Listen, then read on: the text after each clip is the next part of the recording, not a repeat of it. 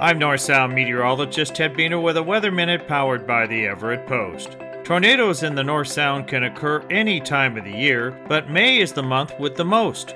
In Snohomish County alone since 1969, there have been seven tornadoes, and two were F2 tornadoes with wind speeds between 110 and 135 miles per hour. Tornadoes are born from thunderstorms, and the December 2018 Port Orchard F2 tornado was a recent example. A tornado is a rapidly rotating column of air in contact with the ground. A funnel cloud does not touch the ground. A waterspout is a tornado over water like Puget Sound. Washington state averages around two tornadoes per year. Some years have none. In 1997, though, a record 14 tornadoes occurred.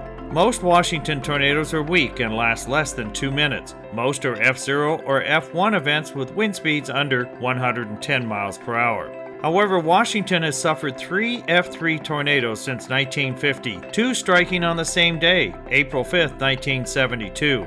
Vancouver was hit by one, striking a school, grocery store, and a bowling house, killing six and injuring over 200. Washington led the nation in tornado deaths that year. Later that same day, another F3 tornado touched down outside of Davenport, west of Spokane. The other F3 tornado occurred in early December 1969, starting as a waterspout off Des Moines and tracked into the Green River Valley. Fortunately, there were no injuries. Like thunderstorms with lightning, head indoors if a thunderstorm approaches. Remember, tornadoes are born from thunderstorms. For safety, get into an interior room without windows or a basement if available. This has been a Weather Minute. I'm North Sound meteorologist Ted Buehner.